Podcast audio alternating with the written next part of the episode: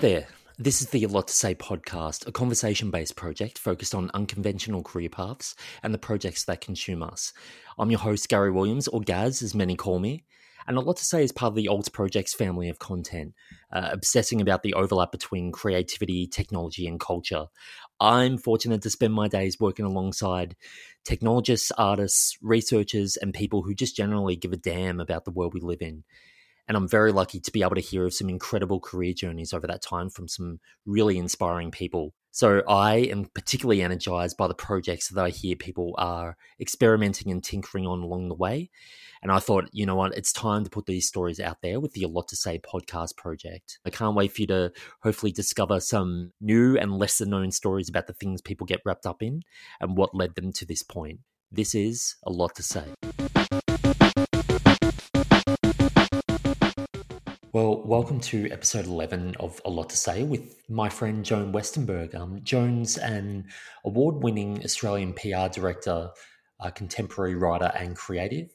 She's the founder of PR and communications firm Studio Self.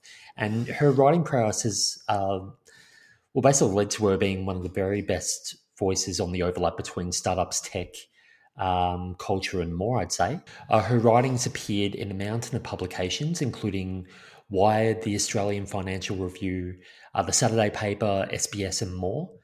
And her regular work can be found on Pizza Party, which is a blog about creativity, culture, and technology. Um, Joan's also the creator of transgenderinclusion.com, uh, which is an open source workplace inclusion hack, and the author of the book uh, hashtag DIY, which is a manifesto for indie creativity, something um, I really love. So, how do I know Joan? Look, we, we've gotten to know each other quite some time ago. Uh, again, I'm going to mention that I was running some events, as um, which is probably the same context as a few of the other guests.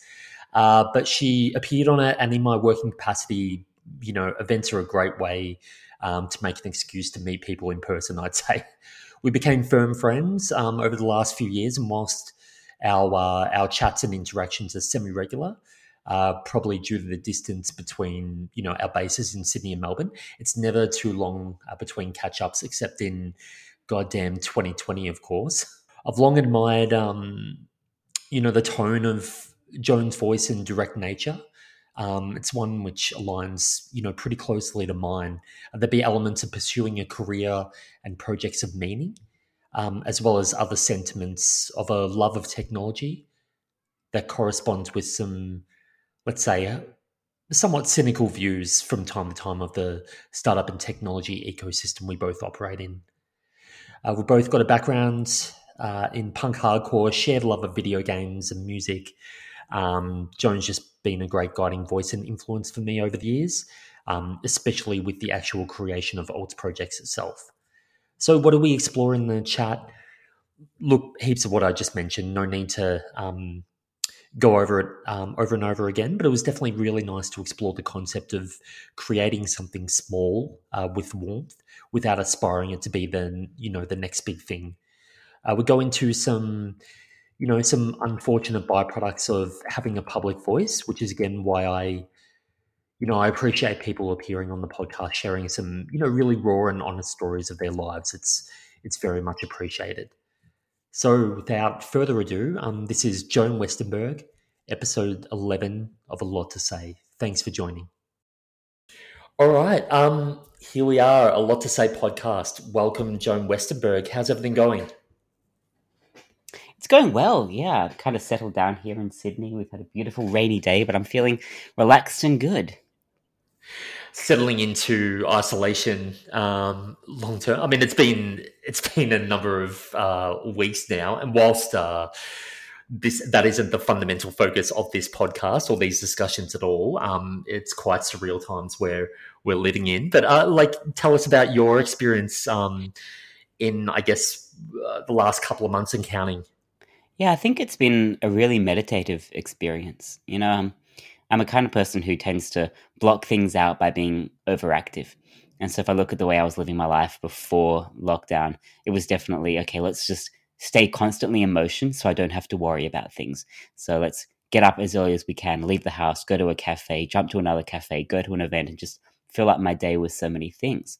Whereas now I've had to, you know, since I've been locked down since March. So since then, I have had to really just settle, spend more time with myself, with my thoughts, and find ways to enjoy that without becoming without becoming caught up in it. You know, I think I've I think I've spent more time just thinking and dissecting things and analyzing it than I've ever spent before. Has it taken on new meaning? I guess that reflection. I mean, we we get plenty of we we assume that we get plenty of time to reflect on things, but often not um, imposed upon us. So it's really, you know, we're making a choice to have those periods of self evaluation. So how have you have you sort of identified that, that, that based on the fact that it's been forced on us? You're you're um. yeah, I mean, essentially, I, I like we have a similar propensity to dive into a number of projects and keep busy and totally. um, and really reflection might be forced upon us. So how have you felt it with um with that forcing our hand? Look i think it's um i think it's the case where i've been looking for different things to distract myself with for so long because it's it's my way of finding peace in the world you know? So if it's not going out and leaving the house and running and doing a million things or starting a million projects it's okay I have to go and shop for a new pair of sneakers. I've got to go and look at the latest tech and all this stuff. Just trying to create so much noise around me so that I wouldn't hear the things that I was ignoring. And the things that I was ignoring were really stuff like, why are you doing so many things without focusing on their quality? Or why are you just chasing this stuff without living with your thoughts? You know, and I think by trying to fill that space and fill that void, I just I, I, was constantly in the hamster wheel. Whereas by being forced to stop and forced to sit down with myself, that has actually made me face up to stuff and, and think about it and try to look at a different way of living. You know, like maybe I don't need to constantly be buying new technology. I mean, duh, like things like that have been kind of good for me. I mean, at the same time, lockdown has been hard. I'm a very social person and I miss people, but it's looking on the bright side of it in some ways. Um, relationships with people, but um, also relationships with technology. I mean, you, you I've mentioned before about um, you know some of the things you've been involved in, but I mean, you've had a a fairly decent, long-standing involvement in what people would call the startup scene, I guess. But um, sometimes you've obviously expressed that it's a bit of a fatiguing thing also. Um, how has your experience been and what sort of, I guess, changes in the ecosystem have you noticed over the, particularly the last couple of years? It's been really interesting. I think um, the last few years we've seen Australia on a constant boom, you know, like economic boom, and there's been so much investment in tech from, you know, from superannuation funds, from the government, from all these different people, and it's there has been no shortage of cash flow. And I think with that, it certainly comes like a, a, degree of mainstreaming the idea of being a tech founder or being a startup founder. And so you get a whole bunch of people just diving into it because it seems to be the thing to do. You know, I mean, the, the things that I've been pitched are ridiculous. So many different marketplaces, um, taxi apps that are just designed for eastern suburbs children. Like these ideas are almost ridiculous. Yes. But I mean, but how has it changed? Well, I think we're we're, we're going to see some of those changes now. I mean, with a recession, which I mean, let's not kid ourselves, we're heading into a recession. You will see the wheat separated from the chaff. I mean, the people who can't stick it out, who don't want to stick it out, who are just in it to raise a bunch of money quick, they're not going to be able to survive. They won't have the tenacity, they won't have the network, and you will see them drop off.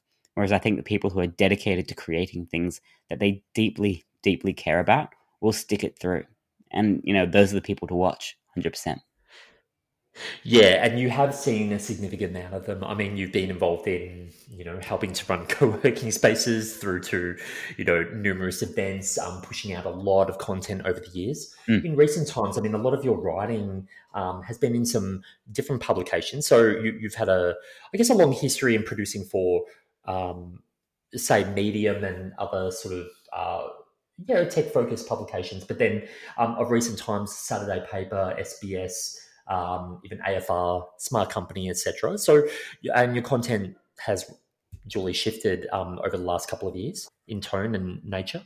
Yeah, I think it's been a natural evolution of what I was doing. When I first started out, I was more popular in the US than in Australia. And that's just because, you know, I, I built my audience on Medium and the, the demographic skews that way. So I was getting invited to write for places like Motto, which was Time Magazine's online platform, and the SF Chronicle and the New York Observer, um, all those different kind of places overseas. You know, I'm drinking from my New York Observer mug that they sent me one year for writing a column. but um, because I had that kind of focus and I had that kind of content, I think it skewed towards an American audience and an American tone.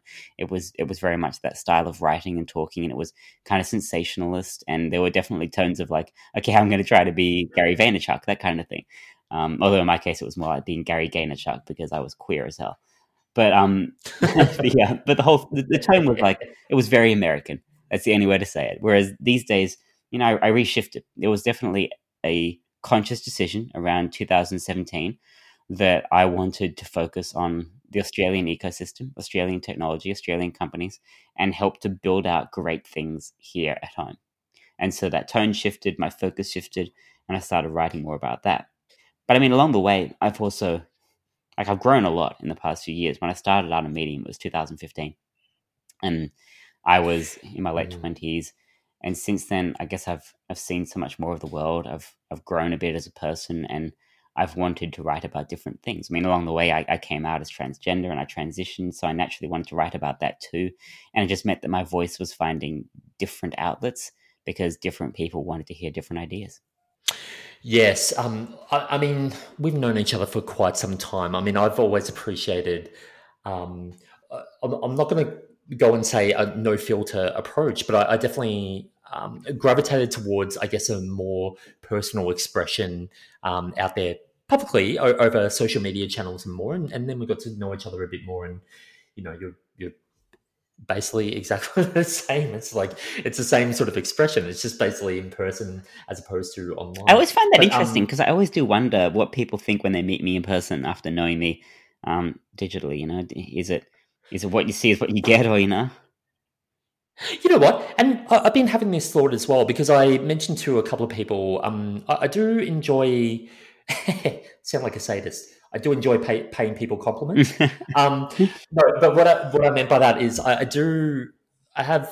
You know, you reflect upon your life. I have enjoyed at certain times um, letting you know some people have been really formative in sort of my journey or whatever you want to call it um, about how they've sort of impacted uh, my life in a way based on little nuances or little interactions. And they always seem so surprised, but I, I think it's you're not really that aware or cognizant of it. Um, but it is nice for people to relay that to you so that you do understand a little bit, yeah, as opposed to um, pushing out content which people sort of make comment comments on. Yeah, true. Which you have uh, your own history with. I certainly do. um, as I know.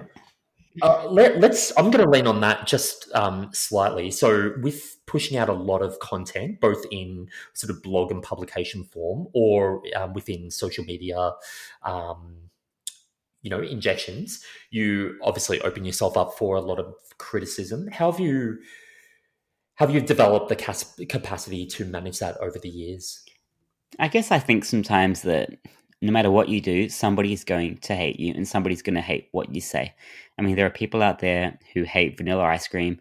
There are people who hate chocolate ice cream. There are people who hate Coldplay. There are people who hate the Beatles. Like, there are people who will hate absolutely anything in the world. And if you just sit around saying to yourself, I don't want to say XYZ because I don't want someone to hate you, then you might as well never say anything at all. Because even if you are the least objectionable person on the planet, somebody will object to that and I think in I think in saying that, I am pretty open to accepting criticism and and listening to it and listening to critical feedback because that is how you grow. I mean, I've been called out for things in the past where I have taken a step back, looked at it, and thought, you know what, one hundred percent, I should not have said that, written that, done that. I mean, my ex fiance called out an Instagram post of mine and said uh, that she wasn't comfortable with the framing of it. And I was like, you know what, you're right, that was an inappropriate post, and it was just something about um about the rights of sex workers, and she felt that it was dehumanizing in some way, and so I, I looked back at it and I thought, you know what, hundred percent, let's change that, so I can take that criticism. The stuff that I I don't enjoy is you know like death threats. Like I've I've had my share of death threats over the years. I've had somebody email me detailed descriptions of what he was going to do to my dead body after he was finished with it and things like that. That kind of thing, that's a lot harder to handle. Yeah. Because it's not reasonable. Yeah. It's, it's just violent.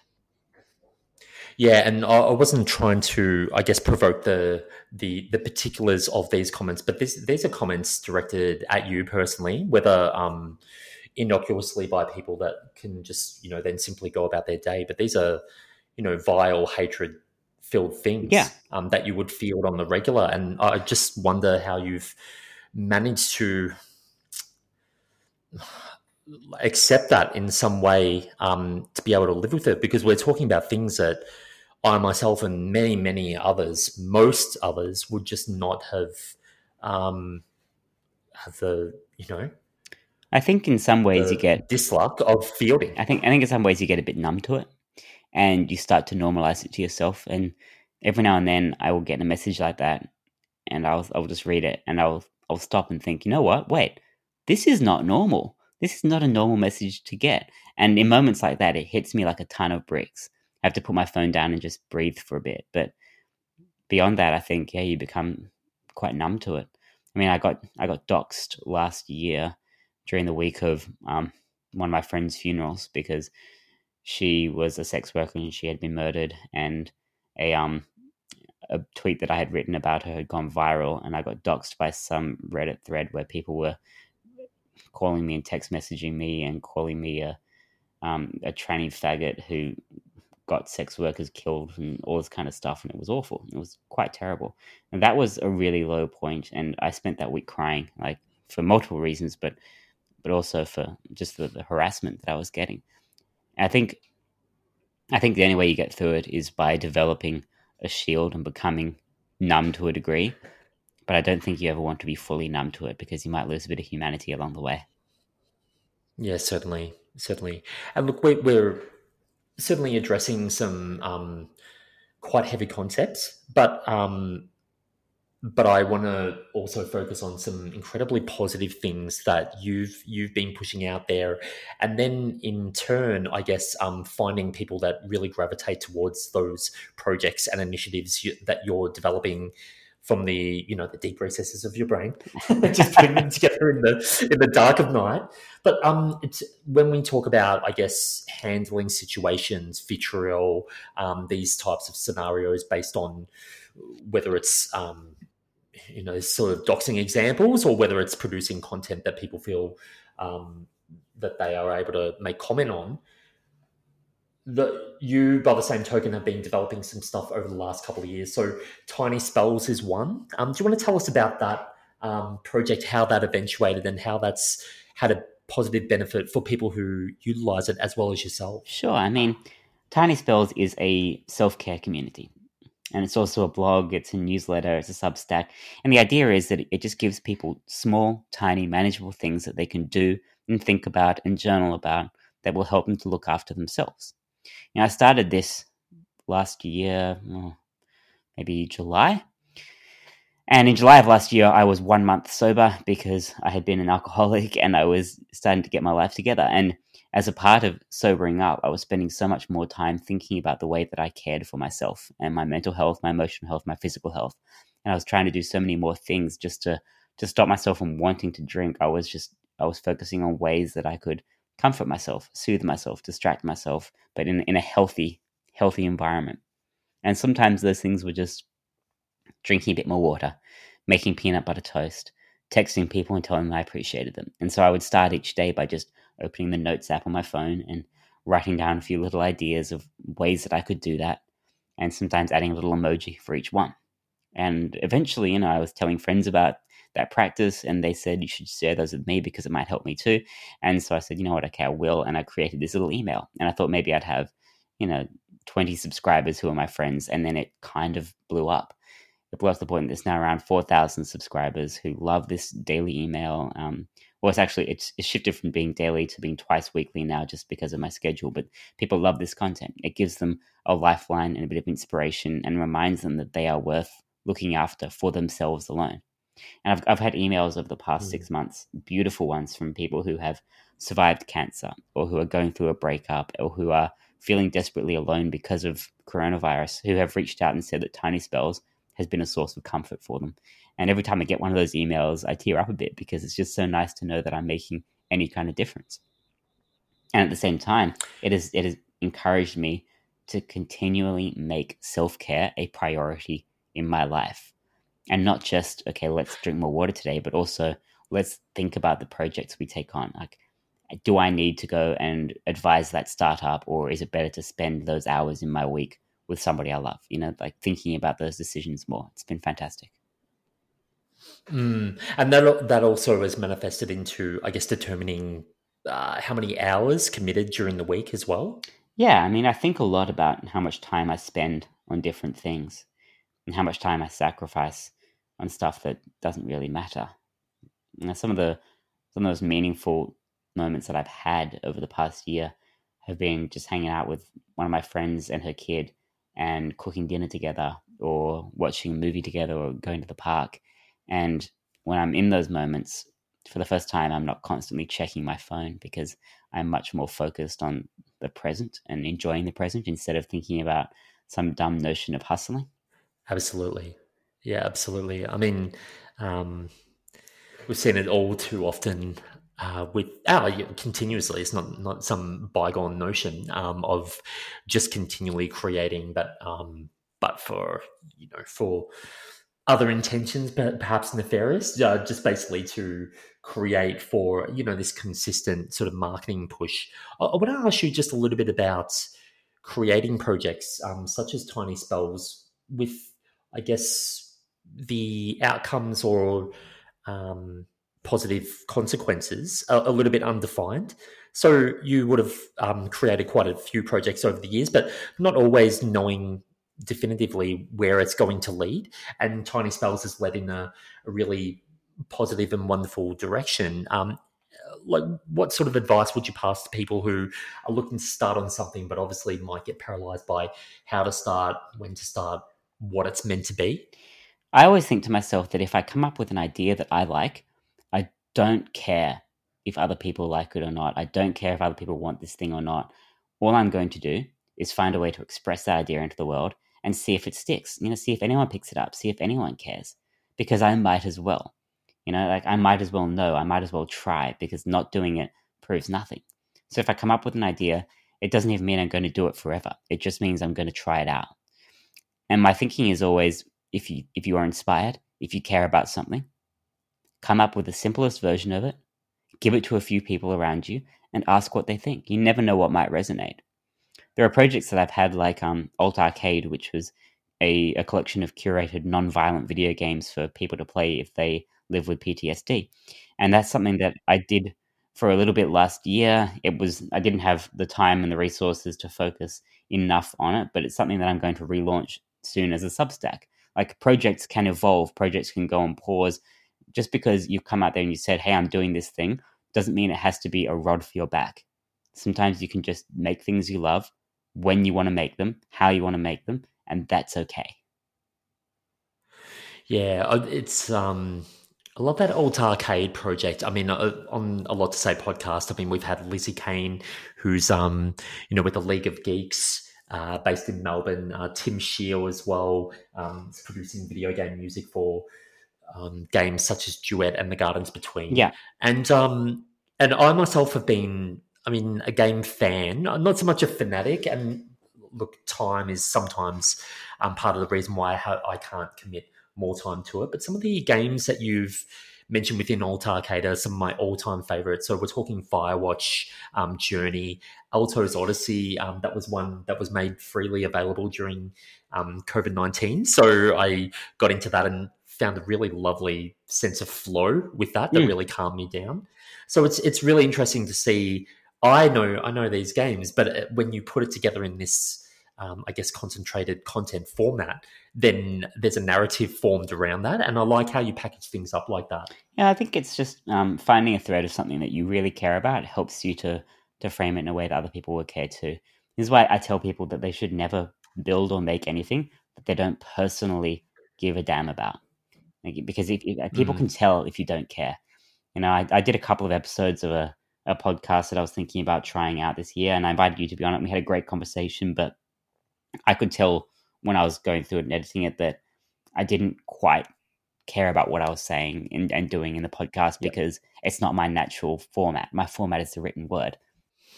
Yep, that makes sense. I mean, my my original intentions with with launching it. I mean, the the base level focus is unconventional career paths and the projects that consume people. Um, but it's become very apparent as I've started to um, talk to people that um, a little bit more, uh, you know, the time at which this is being released is um, corresponding with a lot of people thinking about changing careers, maybe being forced to change careers or jobs, and so it, it's I guess dovetailing into a time also this intense period of reflection where people might be thinking about whether they really want to be doing what they're doing at the moment.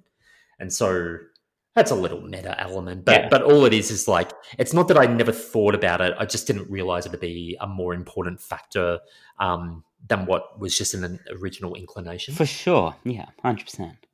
Um, how do you feel about, I guess, when, when you talk about, I guess, creating things and just leaping into it, thinking about whether you would love that yourself um, before even beginning? How do you feel about the, I guess, this obsession about creating startups as opposed to simply launching into projects? I don't think it's necessarily anything cosmic or nefarious. I think it's just that we have we have grown up believing that things only have value if they're big formal, they make money, they're huge, they're ambitious, they're risky. You know, these are the lies that we tell ourselves. And so we never grow up thinking that it's okay to just make things that you love for you and a few other people. So I think we're just we're raised to discount doing smaller projects like that. And when we come up with an idea, the first thought has to be, oh my God, how can this be an, a huge thing? How can this be a huge company? And it doesn't have to be. Yeah. I think that I think at scale, and the concept of scale and the idolatry of scale is one of the issues in our society today. It's not enough that something can be beautiful, it has to be beautiful for the masses. It's not enough that something is beautiful, it has to be beautiful in a way that can be monetized and scaled out and commercialized and so on. And I just I just think that's a bad thing because we lose touch with each other and we lose touch with the human element. And I think about um the designer Stephen Sagmeister who has been kind of an inspiration to me in some of the work that I do. And his goal was always to stay small. And something he talked about a lot with his firm Sagmeister, which later became Sagmeister and Walsh. The goal was always to stay small. And he said that as long as you do that, you can pick and choose the work that you do. But as long as you grow and grow and grow and grow, eventually you'll have to sacrifice what makes you you in order to survive. I think about that a lot. I think about mm-hmm. how how if you stay small and you focus on small things, you can let your craft grow and you can let your care for your work grow and it can thrive and it can be it can be absolutely breathtaking. Whereas if you have to make it huge and you have to make it exponentially big and you have to find new ways to, to bring in the cash, it's just it's always going to suffer. Certainly. Yeah, certainly. I mean, t- talking about care or, or that focus. So you have Studio Self. Um, so to create. I mean, the spiel is a creative studio focused on tech powering brands, um, and you're bringing together, I guess, this you know massive inherent experience that you carry, which is throughout PR and advertising, obviously the written content and um, and digital media campaigns. Tell us a bit about how Studio Self sort of manifested, uh, I guess, the needs that made it manifest, and also um, where you envision that progressing to, even with a COVID nineteen lens, where you've given it probably more period of reflection. So when I started it, the idea was always to build something small and beautiful that did small and beautiful work. So I have a background in tech companies, and that background is one of hustle and grind and exhaustion. I was working for huge companies that were valued at insane amounts. And as a part of that, I was working seven in the morning until seven at night. And I was just so tired.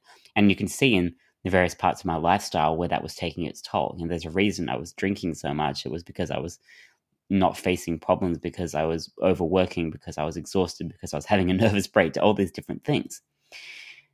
And it just, I wanted to make something that was the antithesis of that. And so to me, the idea of building a small studio that only did the work that I cared about was a really attractive one. And I had a model for it. You know, the, it was based on the ideas and the work that Stephen Sagmeister did in design and communications with his studio. um, where he only took on a few clients and did great work with them, and that was enough for him. And the work that Coudal Partners did. Coudal Partners are a creative studio based out of the US who, as well as doing some client work, they create internal products. Um, they're the brand who have built Field Notes. You know, that's a, a Partners project, and they do things like that. And so I've always mm-hmm. loved the idea of that model, and I thought this is the time to embrace that. So doing that, I, I did have an idea of where it was going to go. It was going to launch doing the work that I love doing, which was public relations, comms, branding, messaging, and content for tech enabled companies. And then from there, it would get to the point where I could start launching and bringing in these different ideas and projects that I love doing under the Studio Self kind of umbrella. So, I mean, Tiny Spells is actually a Studio Self project. And then from there, I would start incubating other tech ideas and building them. And eventually, I would use Studio Self to spin up a small angel fund and then create a really little micro VC fund that would create a way, a pathway for outsiders in tech to be able to enter the ecosystem. So there's always been a, a very clear pathway and plan for me. Mm. I'll, I'll, go into that um, outsiders pers- uh, focus and intention in just one second.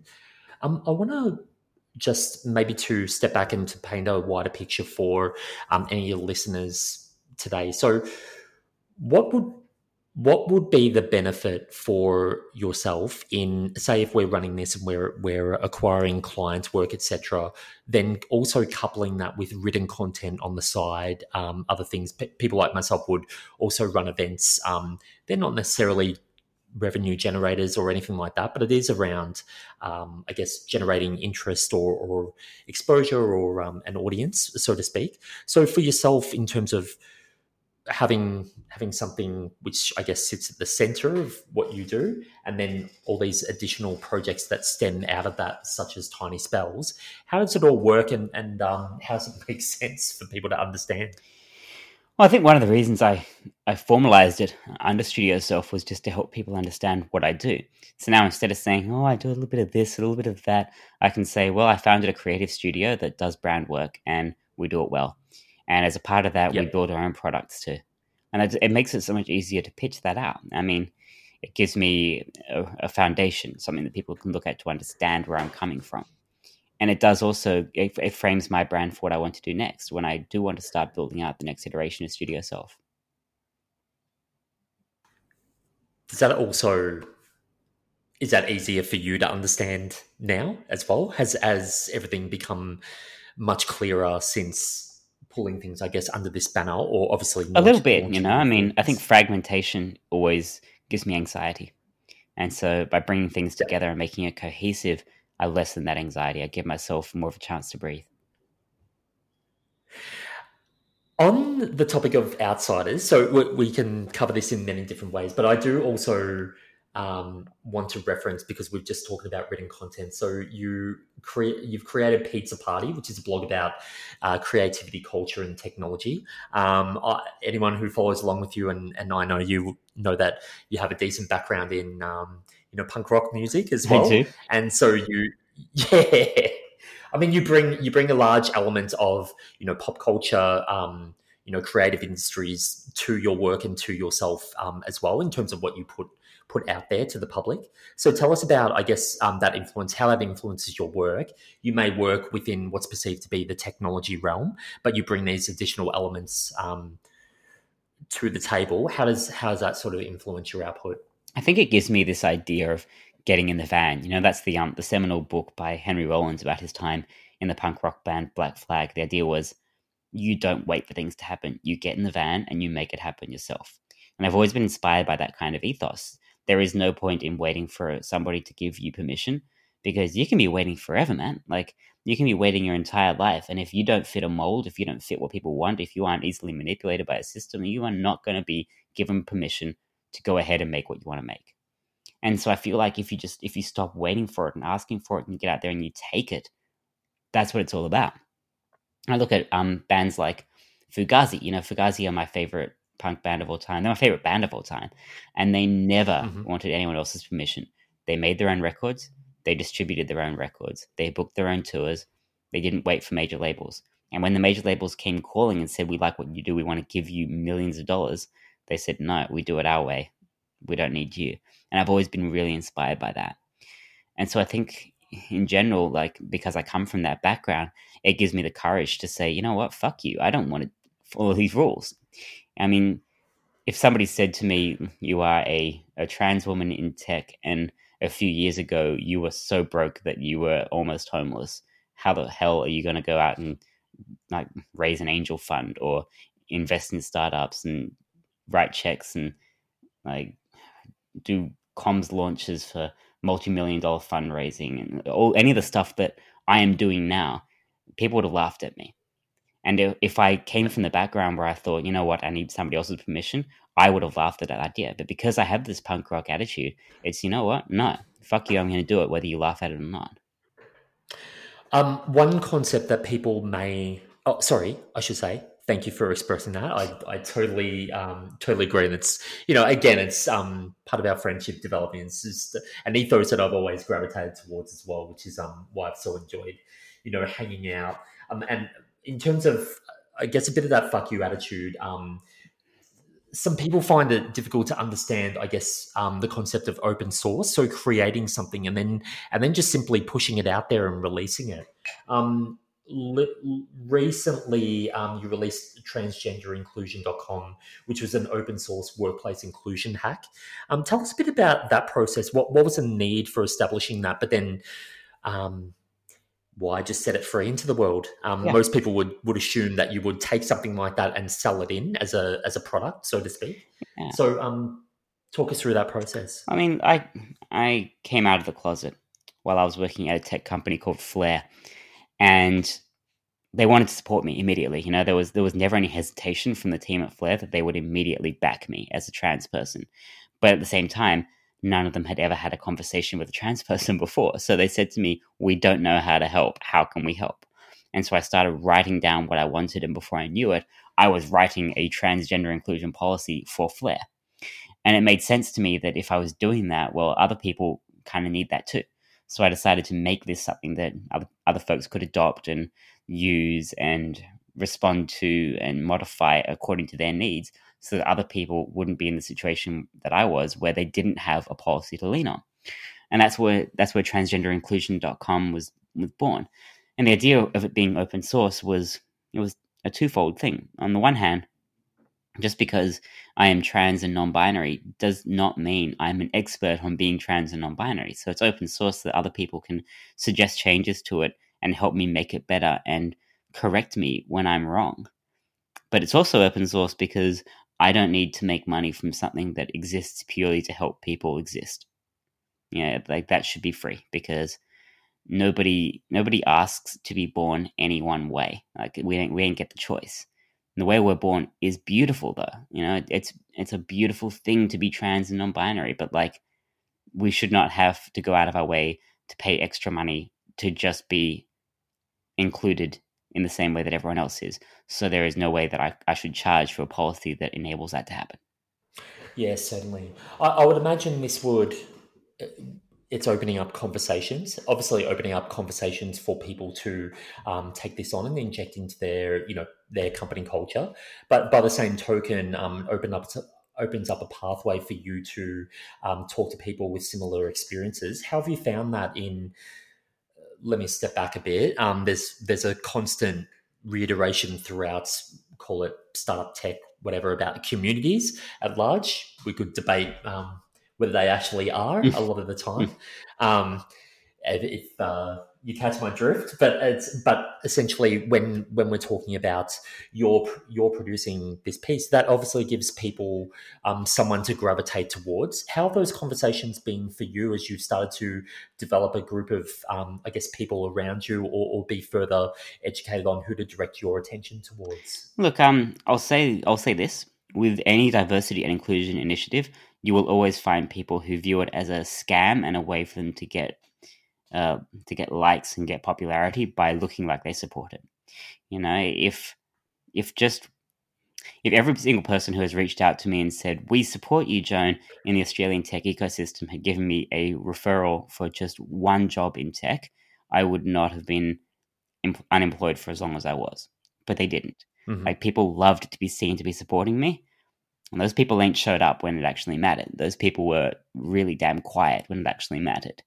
And you see this all the time, you know? I mean, trans women get murdered in Australia, and these folks are out here tweeting about American politics because that's what they get the attention for. And you come out and you transition, and there are some folks who will, will want to cheer for you, but only if other people are watching.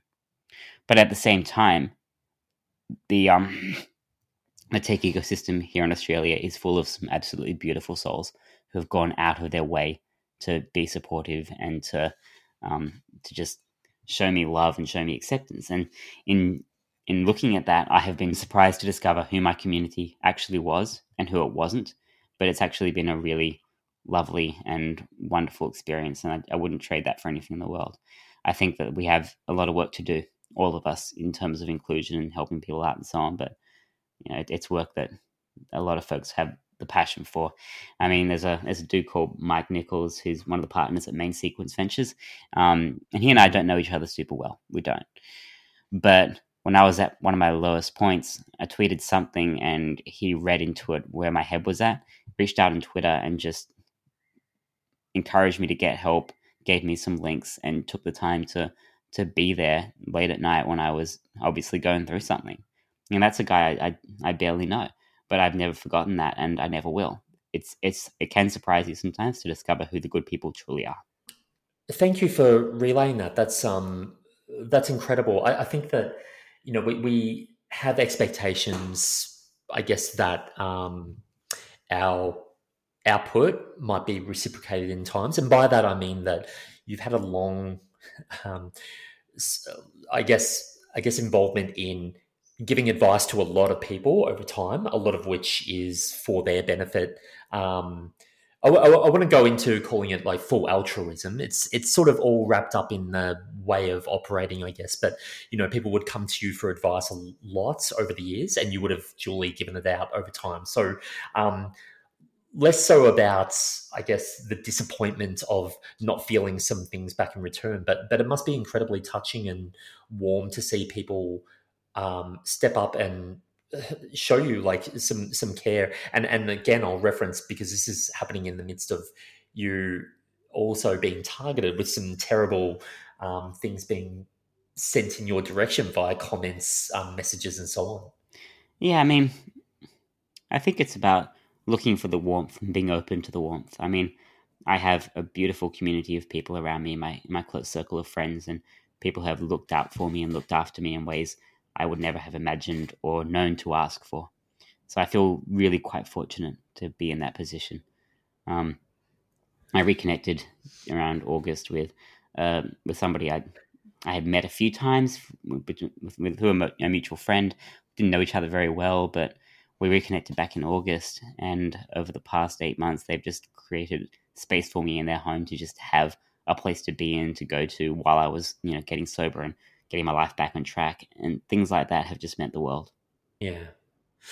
So, so we're, we're talking about Sydney at the moment, but um, you're you're not an original Sydney sider. So, um, what was a bit of your sort of journey by, um, you know, where, where you sort of grew up, and and then I guess progressing um, across the country? Yeah, I mean, I, have grown up all over the place. So I was an Air Force brat, um, and I've lived all over Australia. But I was born in South Australia and I eventually wound up back there. And I only started to get out of the state and get out around the place once I started touring and playing in bands and doing that kind of thing. So, yeah, I've definitely lived everywhere and I have a lot of experience with that.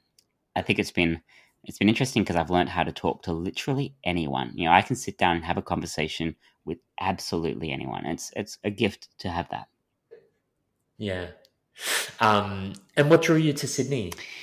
Eventually, um, this just felt like a place where things were happening.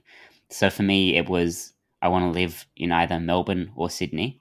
But because I grew up in Adelaide, where the beaches are so bad, I was really encouraged to just settle somewhere which had beaches that I loved, and that was Sydney.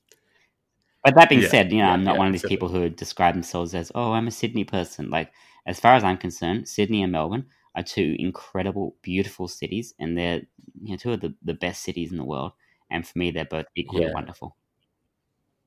Yeah, absolutely. I mean, we, we haven't experienced them as much as what we would have liked um, of recent times, of course, but you know that that will happen oh, soon God, enough. But yeah. um, but with um with the less about the I guess ending up in a city and uh, you know lots of action happening, etc. More on the sort of the culture aspect. So um, you know, long-standing interest in, I guess, you know, punk rock scene, etc. How did you how did you find yourself in, I guess, an environment that you connected with when you got into, say, Sydney? If you were setting roots, uh, setting down roots here, I just, uh, yeah, the scene was here.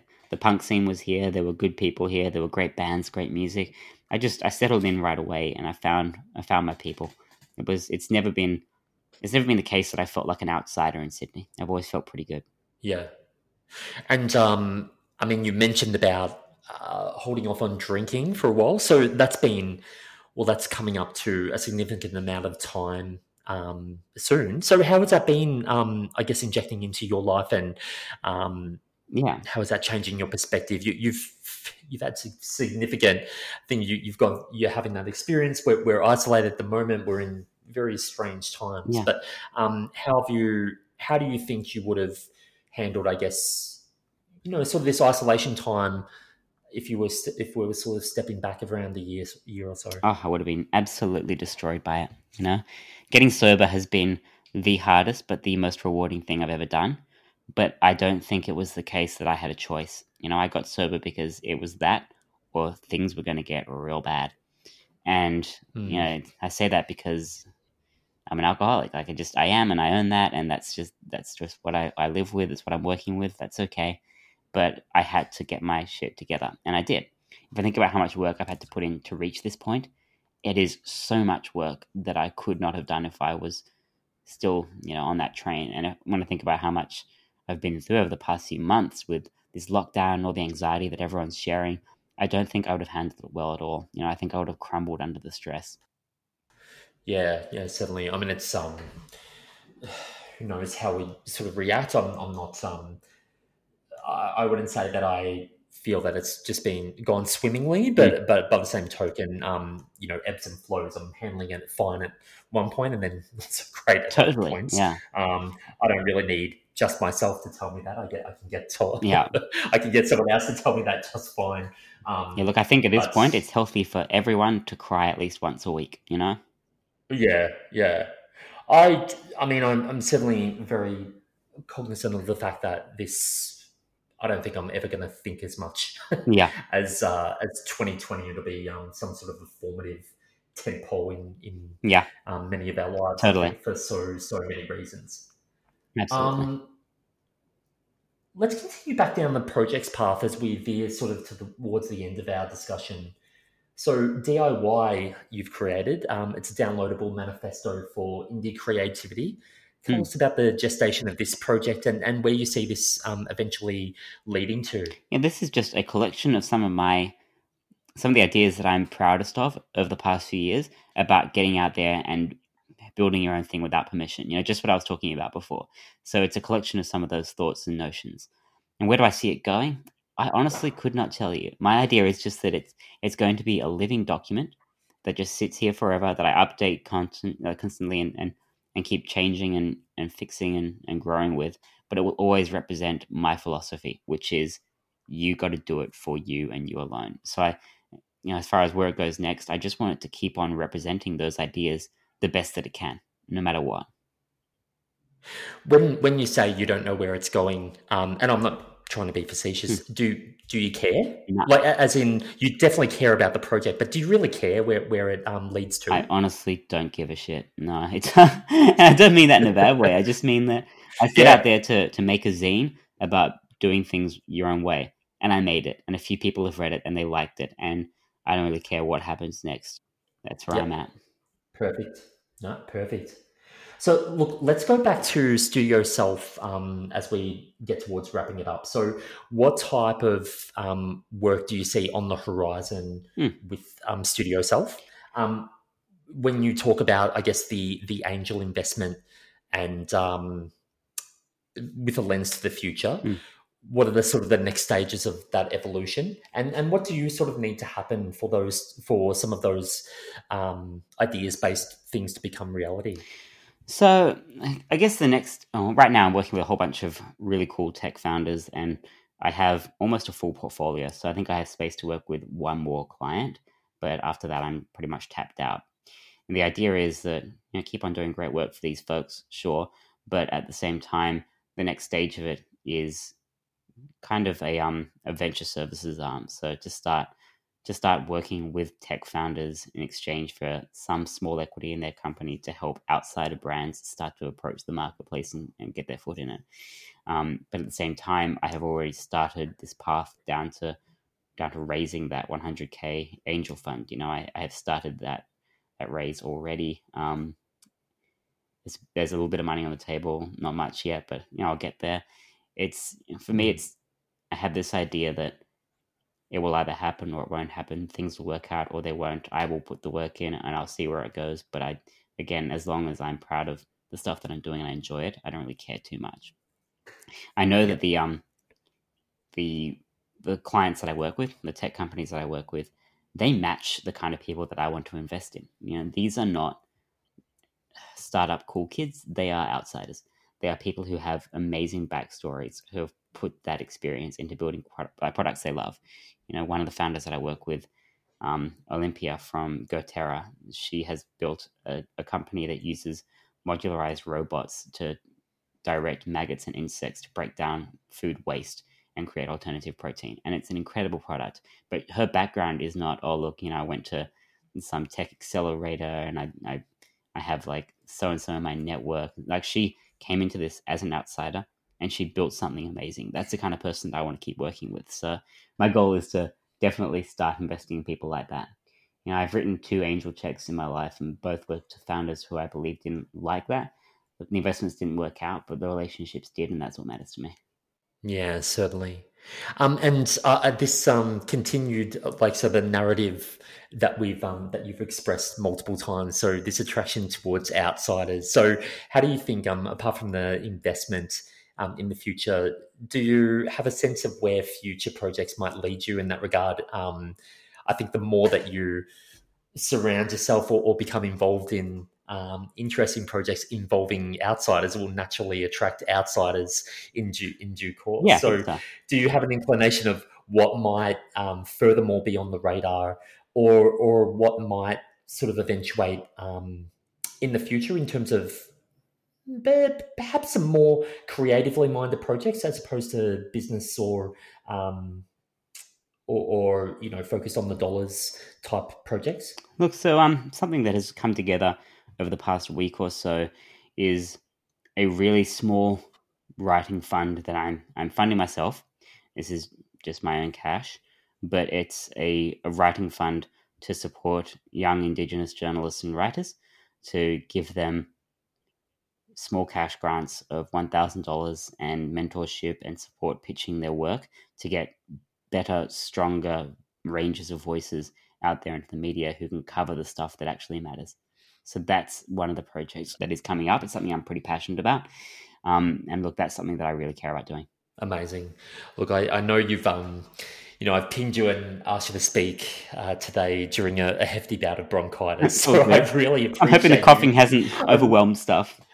No, not at all. Not at all. It's just um, obviously if I uh, ask you open-ended questions, then I'm, I'm leaving you open. All good, yeah. Um, ex- exhausting your saliva supply or something. All good, all good. Um, but Joan, I, look, I, I want to thank you once again, uh, like for being like very, very open. I mean, I've had you um, speak on, you know, some of my fuck up nights events, and uh, you know, we've developed a good friendship over the years. I've sort of, we have, you know, I love our friendship. As, as yeah, but you know, as I expressed to you on the podcast episode, you know, I've gotten a lot out of what you'd sort of um, put out there in terms of your thoughts and feelings, and and whilst um, you know your your perception of things might might have sort of changed over time. Um, a voice or a willingness to put it out there, um, by the same token, is what I've sort of gravitated towards. So um, it's not, you know, it's it's a natural thing. I think that others would similarly find the way um, as well and gravitate towards you and all these upcoming exciting initiatives and projects that you push out there. I love that. Thank you so much. It means the world to me. Well, my pleasure. I want to end on one last thing, though. Um, something you've been pretty, um, pretty forthright about, rightfully so. Let's talk about um, the value placed on creatives and what they push out there. Um, you've mentioned it just very briefly in some recent content published around, um, I guess, uh, appearance fees, speaking fees, you name it. Um, but obviously, through your podcast episodes and other interviews you've conducted, um, you've touched on the narrative of make, ensuring that um, creatives get paid what they're owed. Yeah, I am. Did you want to touch on that just briefly? And let's um, let's use this as our sort of Yeah. Final comments part of the of the podcast episode. Yeah, look, I um, one of my core beliefs is that you should be paid for your labor. Everyone should be paid for their labor. Everyone in the world, you know. Um, people don't know this, but okay. So I grew up pretty Catholic. I'm not Catholic now. I'm, I'm agnostic now. But one of the the things that the church calls sins that cry out for vengeance is to deprive a worker of their labor. And I think that so many people forget how much this matters. You know, it, it matters that people who put in work, people who put in sweat, people who do things that they care about even deserve to be paid for it. You know, we do not work for free. We cannot pay our bills for free. We cannot pay our rent for free. And right now, I think if you look at the world, you look at, at who's lost work, so many creatives have lost their income, they've lost their sustenance, and they are struggling. And they're struggling in a world that has come to believe that our work does not have value. And so I think that's just a terrible idea that we need to push back against, and we need to say no. You know, everyone deserves to be paid for doing shit. It's not enough to, to just give people exposure. It's not enough to to retweet stuff. Pay us. Perfect. It's a perfect sentiment to end on. I think that yes, um, it- it's succinct and straight to the point, and it's um, it's the right thing. You know, it- we recognise, especially within Australia, as we saw, um, I- I guess the start of the year, see a lot of um, let's just call it contribution and um, you know from the creative industries um, in light of bushfire relief activities happening. So the creative um, industries were the first to rise to the to the top and um, donate their time, resources, um, livelihoods to creating opportunities to raise more money for bushfire assistance. Yeah, And then COVID nineteen has hit, and they've been the first ones out of work. So. Um, it's obviously quite rich to then see um, people undervaluing um, creative industries in turn yeah, but um but but importantly if someone like yourself is going to put it out there it does make people sit think and evaluate about the value that they place on creatives and that's why i guess your voice is also um, incredibly important Thank you. That means the absolute world to me. It really does. You know, it just it does. It warms my heart to just to to hear that, and it, it means a lot.